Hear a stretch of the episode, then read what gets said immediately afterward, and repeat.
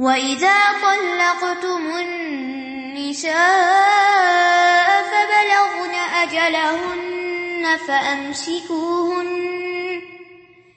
فَأَمْسِكُوهُنَّ بِمَعْرُوفٍ أَوْ سَرِّحُوهُنَّ بِمَعْرُوفٍ وَلَا تُمْسِكُوهُنَّ ضِرَارًا لِتَعْتَدُوا وَمَن يَفْعَلْ ذَلِكَ فَقَدْ ظَلَمَ نَفْسَهُ.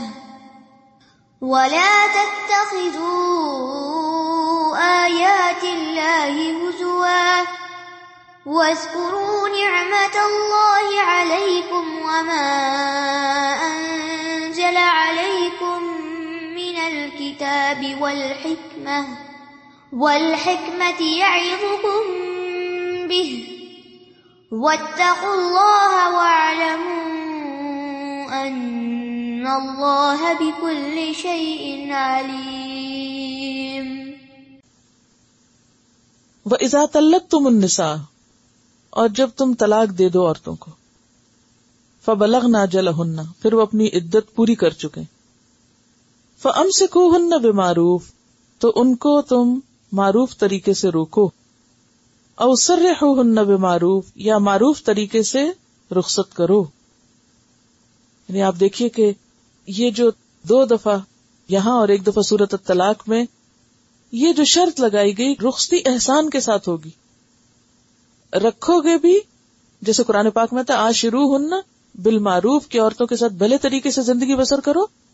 اسی طرح اگر طلاق کے بعد رجوع کرنے کا ارادہ ہے، تو معروف طریقے سے شرافت کے ساتھ عمدہ معاملے کے ساتھ رکھو بیوی کو، ستانے کے لیے نہیں، اور اگر رخصت کرو تو بھی احسان کے ساتھ۔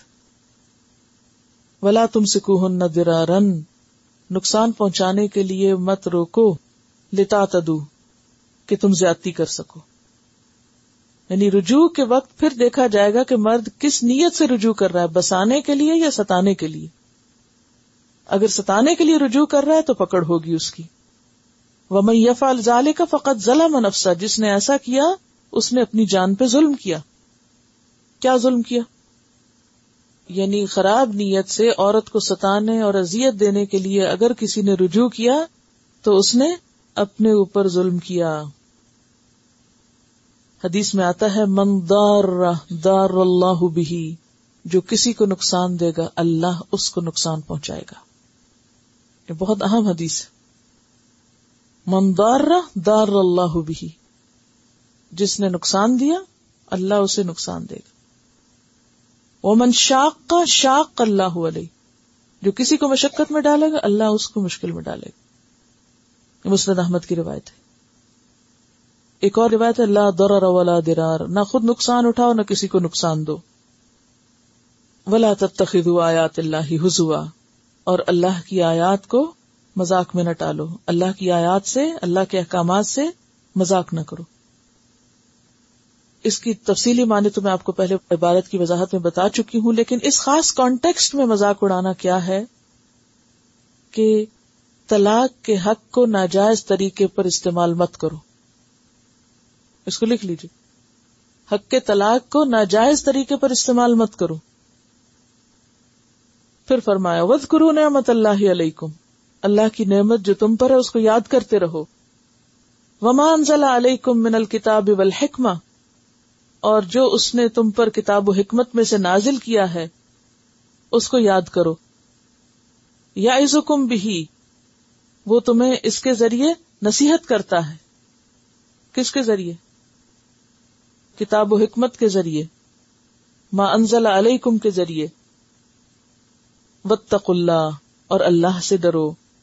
والمو ان اللہ بکل شعین علیم اور جان لو کہ اللہ تعالیٰ ہر چیز کو جاننے والا ہے۔ جیسے کہ صورت عال عمران میں آتا ہے ان اللہ لا يخفى علیہ شيء فی الارض ولا فی السماء۔ اللہ پر آسمان و زمین کی کوئی چیز چھپی ہوئی نہیں۔ وَإِذَا طَلَّقْتُمُ النِّسَاءَ فَبَلَغْنَ أَجَلَهُنَّ فَلَا تَعْضُلُوهُنَّ فَلَا تَعْضُلُوهُنَّ أَن ينكحن أزواجهن إذا تراضوا إذا تراضوا بينهم بالمعروف. ذلك يوعظ به من كان منكم يؤمن بالله واليوم الآخر. ذلكم أزكى لكم وأطهر والله يعلم وأنتم لا تعلمون. وَإِذَا طَلَّقْتُمُ النِّسَاءَ، اور جب تم طلاق دے چکو عورتوں کو، فَبَلَغْنَ أَجَلَهُنَّ، پھر وہ اپنی مدت کو پہنچ جائیں، عدت کو پہنچ جائیں۔ فَلَا تَعْدُلُوهُنَّ، تو تم ان کو مت روکو۔ این کہنا ازواجہن کہ وہ اپنے شوہروں سے شادی کر سکیں۔ اذا ترادوا بینہم، جبکہ وہ آپس میں راضی ہوں۔ وہ کہتے ہیں نا، میاں بیوی راضی؟ کیا کرے گا قاضی؟ جی تو قاضی کا پھر وہاں کوئی اختیار نہیں۔ اب اس سے یہ بھی پتا چلتا ہے کہ نکاح میں اجازت لینا اور رضامندی طلب کرنا واجب ہے۔ حدیث میں آتا ہے، بخاری کی روایت ہے، لا تنکح الیم حتی تستأمر۔ بیوہ عورت کا نکاح نہ کیا جائے جب تک کہ وہ حکم نہ دے، بول کے نہ کہے۔ ولا تنکح البکر اور نہ کنواری لڑکی کا نکاح کیا جائے، حتی تستأذن یہاں تک کہ اس کی اجازت دی جائے۔ قالو یا رسول اللہ کئی فیضنوہا کہنے لگے کہ کیونکہ ان کی عادت نہیں تھی نا عورت سے پوچھنے کی۔ یا رسول اللہ صلی اللہ علیہ وسلم، یہ اس کا اذن کا کیا مطلب ہے؟ اجازت کیسے لی جائے؟ قال ان تسکت۔ اس کی اجازت یہ ہے کہ وہ چپ ہو جائے۔ یعنی ناگواری کا اظہار نہ کرے۔ شرم کے مارے خاموش ہو جائے۔ صحیح مسلم میں آتا ہے، البکر یستأذنها ابوہا کہ جو کماری لڑکی ہے، اس کی اجازت اس کا باپ اس سے لے گا۔ اسی لیے آپ نے دیکھا ہوگا کہ نکاح کے وقت ولی یا باپ یا اس کے جو نمائندہ ہے، وکیل وغیرہ، وہ آ کے کیا کرتے ہیں؟ لڑکی سے باقاعدہ اذن لیتے ہیں۔ یعنی ویسے بھی رشتہ طے ہونے کے وقت بھی اجازت لینی چاہیے اور این نکاح کے وقت بھی دوبارہ باقاعدہ پوچھا جانا چاہیے۔ دیکھیے کہ باپ کو یہ اختیار نہیں کہ بیٹی کی کوئی پراپرٹی اس کی اجازت کے بغیر بیچ دے۔ وہ ایسا نہیں کر سکتا۔ ہاں؟ اگر اس کی اجازت نہیں تو وہ خود اس کو پکڑ کے ایسی شادی کیسے کر کے دے سکتا کسی کو؟ اگر وہ اس کے مال کا ایسا اختیار نہیں رکھتا تو اس کی جان کا ایسا اختیار کیسے رکھتا ہے؟ تو یہ طریقہ درست نہیں۔ اور یہاں اشارہ اس بات کی طرف ہے کہ متعلقہ عورت کے دوسرے نکاح میں رکاوٹ نہ ڈالو۔ اور ایک معنی کیا ہے کہ اگر وہ پچھلے اپنے شوہر کی طرف لوٹ کے جانا چاہے تو اس میں رکاوٹ نہ ڈالو۔ اس میں ایک روایت آتی ہے ماقل بن یسار کہتے ہیں کہ میں نے اپنی بہن کا نکاح ایک مرد سے کر دیا۔ اس نے میری بہن کو طلاق دے دی۔ جب اس کی عدت پوری ہو گئی تو اس نے دوبارہ نکاح کا پیغام بھیجا۔ میں نے اسے جواب دیا کہ میں نے اس کا تجھ سے نکاح کیا تھا۔ تیری تعظیم کی تھی۔ تو نے اسے چھوڑ دیا۔ اب تو اگر پھر پیغام بھیجتا ہے تو واللہ، اب دوبارہ یہ تجھے نہیں ملے گی۔ اب نہیں نکاح کروں گا۔ وہ شخص جو تھا وہ اچھا تھا یعنی نیچر کا اچھا تھا، اور بہن بھی واپس جانا چاہتی تھی۔ ہاں؟ وہ مرد نیک بخت تھا اور میری بہن اس سے رجوع کرنے پر راضی تھی۔ تو اس وقت اللہ تعالیٰ نے یہ حکم بھیجا، فلا تعدلو ہننا کہ عورت کے واپس جانے کے رستے میں رکاوٹ نہ بنو۔ تو میں نے کہا، یا رسول اللہ، اب میں اس سے نکاح ضرور کر دوں گا۔ آپ نے فرمایا ہاں اس سے نکاح کر دو۔ تو مومن کیسا ہوتا ہے؟ کسی بھی چیز کو انا کا مسئلہ نہیں بناتا۔ پہلے وہ کہہ رہے کہ بالکل نہیں کروں گا۔ دیکھو میں نے تمہیں نکاح کر کے دیا تھا۔ تم نے یہ اس کی عزت کی، گھر سے نکال دیا۔ اور اب تم پھر آ گئے ہو۔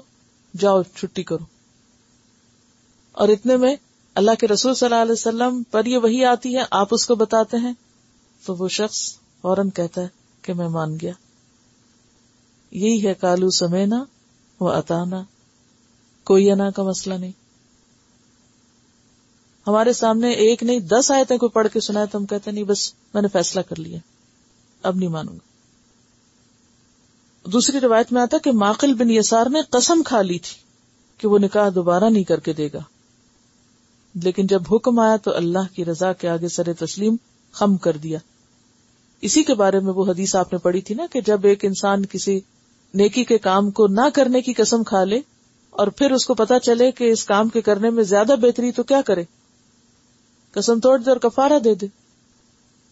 پیچھے وہ جو آیت گزری تھی، لا تجل اللہ ارزت اللہ ایمان پچھلے ہی سبق میں۔ تو کیا مطلب تھا اس کا؟ اللہ کے نام کو استعمال نہ کرو نیکی کے کام سے رکنے کے لیے۔ یہی اس کی وضاحت۔ یہ موقع اس کی وضاحت کر رہا ہے کہ بعض اوقات انسان ایک جائز کام کو اپنے اوپر حرام کر لیتا ہے، کس سے؟ قسم کھا کے۔ قسم کھا کر کیا کہتا ہے؟ میں یہ نہیں کروں گا، جیسے ماقل نے قسم کھا لی کہ میں بہن کی شادی دوبارہ اس شخص سے نہیں کروں گا۔ اللہ تعالیٰ نے فرمایا، نہیں، اگر بہن کا دل چاہتا ہے اپنے گھر واپس جانے کو، تو تم نہیں آڑے آؤ، تم نہیں رکاوٹ بنو۔ اچھا یہاں تو آپ دیکھیے، طلاق ہو گئی، عدت گزر گئی، سب ہو گیا۔ وہ دوبارہ نکاح کا پیغام دے رہا ہے، لیکن ہمارے ہاں تو اگر کسی وقت شوہر نے بیوی کو کچھ برا بلا کہہ دیا، ناراض ہو گیا، تو عموماً میکے والے بیچ میں آمداخلت کرتے ہیں۔ وہ چھوٹی سی بات ہوتی ہے نا، اس کو اتنا طویل کر دیتے ہیں۔ ابھی طلاق نہ بھی ہو تو وہ کہتے نہیں، اب اب واپس نہیں جا سکتی۔ اور ایسے ایسے نہ کے مسئلے بنا کے گھروں کو برباد کر دیتے ہیں کہ جس کے پیچھے نہ کوئی لاجک ہے اور نہ ہی کوئی شریعت کا حکم سوائے اپنی انا کے۔ تو یہ سب ناجائز باتیں۔ اسی لیے آپ دیکھیے کہ یہاں پر والمو کی تکرار ہے وطق اللہ کی ہے تل کا حدود اللہ کی ہے، تاکہ لوگ خدا سے ڈرتے ہوئے ان معاملات کو طے کریں۔ اور دوسرا مانا جیسے میں نے ارض کیا تھا کہ دوسرا نکاح اگر کہیں اور شادی کرنا چاہتی ہے تو اس پر بھی رکاوٹ نہ بنے۔ کہ تمہیں ایک شادی سے سمجھ نہیں آیا پھر شادی کرنا چاہتی۔ ظال کا یو ازو بھی من کا نمن کم یو امن بلّہ ولیوم آخر یہ تو نصیحت اس کے لیے جو اللہ اور یوم آخرت پر ایمان رکھتا ہے۔ جس کے دل میں اللہ اور یوم آخرت پر ایمان نہیں، وہ اس بات کو نہیں سمجھے گا۔ اور وہ اس معاملے کو درست طور پر حل نہیں کرے گا۔ اور پھر آپ دیکھیے کہ اس کا تعلق کس سے ہے کہ اگر عورت رضامند ہے کہیں شادی کرنے پر اور لڑکے میں کوئی ایب نہیں، تو محض یہ سوچ کر کہ چونکہ اس نے اپنی پسندیدگی کا اظہار کر دیا، اس لیے اب شادی ہم کریں گے نہیں۔ کئی خاندانوں میں یہ بھی ایک ہوتا ہے نا مسئلہ کہ ویسے لڑکا بہت اچھا بھی کیا مشکل ہے، کوئی مشکل نہیں، چونکہ یہ دونوں ایک دوسرے کو لائک کرتے ہیں، تو ہمارے یہاں تو یہ ہماری عزت کے خلاف ہے اور ہماری انا کے خلاف ہے، اب نہیں ہم شادی کر کے دیں گے۔ اگر یہ بات نہ ہوتی تو ہم ضرور کر دیتے۔ اب یہ بھی خود ساختہ ایک قصہ۔ تو اسی طرح وائس ورسا جبرن نہیں کہیں کر سکتے۔ مثلا حضرت خنسا بنت خزام کہتی ہیں کہ میرے باپ نے میرا نکاح کر دیا جبکہ میں سیبہ تھی۔ سیبہ کیا ہوتا ہے؟ شادی شدہ تھی اور طلاق یافتہ تھی یا شوہر فوت ہو گئی۔ میں اس نکاح کو پسند نہیں کرتی۔ آخر میں آپ صلی اللہ علیہ وسلم کے پاس آئی تو آپ نے میرے باپ کے کیے ہوئے نکاح کو فس کر دیا۔ تو اس سے کیا پتا چلتا ہے کہ جبرن نکاح نہیں کرنا چاہیے۔ فرمایا، ذالکم ازکا لکم، یہ بات تمہارے لیے زیادہ پاکیزہ کون سی بات؟ کس بات کی طرف اشارہ ہے؟ یہ بات تمہارے لیے پاکیزہ تر ہے۔ نمبر ایک ایک جائز معروف طریقے سے ہونے والے نکاح میں رکاوٹ نہ ڈالنا۔ نمبر دو، شوہر اور بیوی کی، لڑکے اور لڑکی کی باہم رضامندی سے شادی کرنا۔ نمبر تین، پسند کی شادی کوئی جرم نہیں، کوئی گناہ نہیں۔ مثلا اگر آپ کا بیٹا یہ کہتا ہے کہ میں اپنی فلاں کزن سے شادی کرنا چاہتا ہوں اور وہی کروں گا، اور آپ کی اور اس کزن کی ماں کی نہیں بنتی تھی۔ یا دو بھائیوں کی نہیں بنتی تھی۔ اب آپ سے کسی صورت گوارا اور برداشت نہیں کہ آپ کے بچے آپس میں شادی کریں۔ تو عموماً پھر کیا کرتے ہیں؟ وہاں نہیں کروں گی اور جہاں مرضی کو کر۔ نہیں۔ اب انا کا مسئلہ نہیں بنا۔ ذال کا ازکا لکم۔ یہاں اپنی انا مار کے، اپنے اختلافات بھول کے یا اپنی جلن اور حسد اور اپنے جو وہ بغض ہے، اس کو ختم کر کے ان بچوں کی شادی کر دینا۔ از کا لکھم اس میں تمہارا تزکیہ ہوگا۔ کیا تزکیہ ہوگا؟ ہاں؟ کسی کے جائز حق کو دینے کے لیے اپنی ناجائز بات کو پی جانا، ختم کر دینا، یہی تزکیہ ہوتا ہے۔ یعنی اپنے پسند اور ناپسند کو اللہ کے حکم کے تابع کر لینا۔ ٹھیک ہے، میرا دل تو نہیں مانتا، لیکن اللہ کا حکم ہے تو میں راضی ہوں عموماً آپ دیکھیں ہمارے معاشرتی مسائل کیا ہیں؟ یہی مسئلے بنائے ہوئے نا بے وجہ کے مسئلے بنائے ہوئے اچھا بعض اوقات والدین رکاوٹ ڈالتے ہیں جائز وجہ سے بھی، لیکن عموماً رکاوٹیں جائز وجہ سے نہیں ڈالتے۔ یا انا کا مسئلہ ہوتا ہے، یا اسٹیٹس کا مسئلہ ہوتا ہے۔ مثلا لڑکے نے ایسی لڑکی پسند کر لی جو طلاق یافتہ ہے، اب تو آش آمد گئی۔ تو ہو ہی نہیں سکتا۔ کوئی بیوہ تھی یا طلاق یافتہ تھی یا عمر میں بڑی تھی۔ یا شکل میں فرق تھی۔ یعنی لڑکا گورا اور لڑکی کالی۔ یا کلچر کا کوئی فرق ہے، یا کوئی اور اس طرح۔ تو دیکھیں، اسلام نے جہاں منع کیا وہ تو شرک ہے اور کفر ہے۔ اور اگر وہ نہیں تو دین ہے اور بظاہر کوئی ایسی خاص خرابی نظر نہیں آتی۔ ایک ہوتا نا کہ بظاہر ایسی خرابیاں ہیں کہ جو آئندہ بچوں کے لیے بڑی نقصان دہ ہو سکتی، تو اس میں تو ماں باپ روک سکتے ہیں۔ لیکن بظاہر اگر کوئی خاص خرابی نظر نہیں آتی، تو بے وجہ کلچر اور انا اور روایتیں اور ان سب چیزوں کو مسئلہ بنا کے شادی جیسے ایک سمپل کام میں رکاوٹیں نہ ڈالو اور زندگی کو دوبر نہ بناؤ۔ وہ اتھر اور زیادہ پاکیزہ ہے۔ یعنی گناہوں سے پاک کرنے والی چیز ہے، ورنہ ایسے معاملات میں رکاوٹ ڈالا جانا عموماً گناہوں میں اضافے کا سبب بنتا ہے۔ تو تو میں میں روز گھر میں چپکل روز لڑائی، روز جھگڑا۔ وہ روٹ کے جا رہا ہے، وہ آ رہا ہے۔ یعنی بہت سی خرابیاں پھر چل پڑتی۔ پھر کیا ہوتا ہے الٹیمیٹلی بچے جا کے کورٹ میں شادی کر لیتے ہیں۔ وہ ماں باپ کو بالکل ہی چھوڑ دیتے ہیں۔ یہ زیادہ بہتر صورت ہے، یا پھر ایک جائز حق پہ راضی ہو جانا کہ اگر بظاہر خرابی نظر نہیں آتی تو جانے دو۔ کوئی ضروری ہے کہ ہر چیز ہماری مرضی کے مطابق ہو زندگی میں؟ اگر وہ خوش ہیں تو رہے خوش۔ تو ایسے میں ماں باپ کو یا جو ولی الامر ہیں، ان کو ایشو نہیں پیدا کرنا چاہیے یعنی معاملات کو سلجھانے کی کوشش کرنی چاہیے۔ اچھا ایک اور چیز، ایک اور رکاوٹ سابقہ شوہر کی طرف سے بھی بنتی۔ یعنی بعض اوقات ماں باپ رکاوٹ ڈالتے ہیں، بعض اوقات بہن بھائی ڈالتے ہیں، بعض اوقات پچھلا شوہر یعنی طلاق یافتہ لڑکی اگر دوبارہ شادی کرنا چاہے تو وہ کہتے میں قتل کر دوں گا اگر تم نے کسی اور سے شادی کر دی۔ ان کو بھی روکا گیا۔ گویا نکاح میں رکاوٹ ڈالنا ناپسندیدہ کام ہے۔ کیے ہوئے نکاح کو باہم توڑوانے کی سازشیں اور چالیں ناپسندیدہ کام ہے اوور آل اسلام کا مزاج کیا سمجھ میں آتا ہے؟ اسلام کیا چاہتا ہے؟ شادی کے انسٹیٹیوشن کو آسان بناؤ، سنجیدہ بناؤ، نبھانے کے لیے اور بامقصد طریقے پہ شادی کرو، اس کو سپورٹ کرو شوہر بیوی کے اختلافات کو کم کرنے کی کوشش کرو۔ بات بات پہ طلاق مت دو۔ طلاق کے لیے ایک پروسیجر فالو کرو۔ اس میں جو مہلت ہے اور جو عدت ہے اس کی پابندی کرو۔ اور ان معاملات کو مشکل نہ بناؤ، آسان کرو۔ کیونکہ آپ دیکھیے کہ جب نکاح کو مشکل بنا دیا جاتا ہے تو اس کا نقصان کیا ہوتا ہے؟ یعنی اگر ساری باتوں کا خلاصہ کریں تو پھر ایک بات ہوگی کہ نکاح مشکل نہ بناؤ اور طلاق آسان نہ کرو۔ کیوں؟ نکاح کو آسان کیوں رکھا گیا؟ نکاح میں رکاوٹیں ڈالنے سے کیوں منع کیا گیا؟ برائیوں کا خاتمہ ہو، فحاشی اور بے حیائی اور زناکاری کا خاتمہ ہو۔ زنا کا کیا نقصان؟ اس میں پھر عورت ہی کے حق پر زد پڑتی، گھروں میں خرابی ہوتی یعنی لامتنا ہی فساد ہے پھر اس کے آگے۔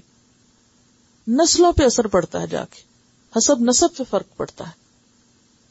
انسانی زندگیاں متاثر ہوتی، بچوں کی تربیت متاثر ہوتی ہے۔ اس میں حقوق انسانی کا معاملہ ہے۔ والوالدات يرضعن أولادهن حولين كاملين لمن أراد أن يتم الرضاعة وعلى المولود له رزقهن وكسوتهن بالمعروف. لا تكلف نفس إلا بسعها لا تضار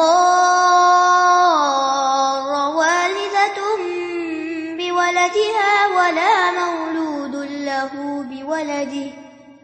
وعلى الوارث مثل ذلك. فإن أرادا فصالا عن تراض منهما وتشاور فلا جناح عليهما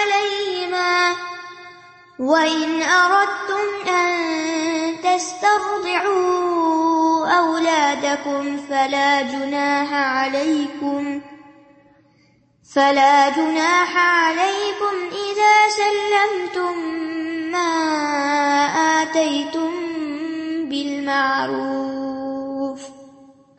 واتقوا الله واعلموا أن الله بما تعملون بصير.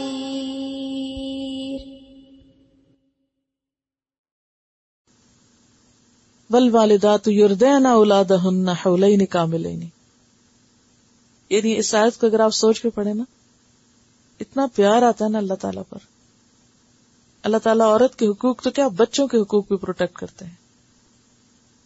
ماؤں کو کہا جا رہا ہے، خدا کے لیے بچوں کو دودھ پلایا کرو. ان معصوم بچوں کو دودھ سے محروم نہ کرو۔